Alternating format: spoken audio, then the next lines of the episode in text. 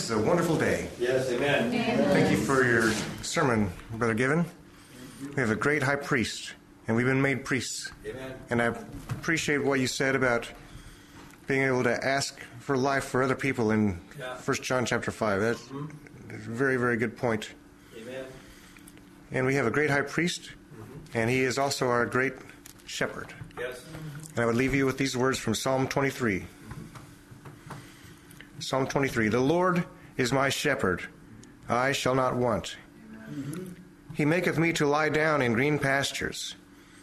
He leadeth me beside the still waters. He restoreth my soul. He leadeth me in the paths of righteousness for his name's sake. Yea, though I walk through the valley of the shadow of death, I will fear no evil, for thou art with me. Thy rod and thy staff, they comfort me.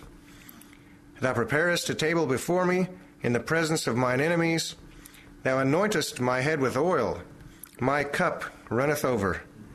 Surely goodness and mercy shall follow me all the days of my life, and I will dwell in the house of the Lord forever. Amen. Amen. Amen. Let's pray. Dear Heavenly Father, I thank you for this fellowship, and thank you for the godly people here and the the wonderful teaching about Jesus Christ and following your word. And thank you for the encouragement and the oh, we just are so encouraged to have our faith built up and to see things in the scriptures that we didn't see before. And I pray you'll keep Brother Given safe and healthy and Lord, go with us as we go away from here. Protect us. Help us to be faithful witnesses of you and bring us back together. In the name of our Lord Jesus, we pray. Amen. Amen.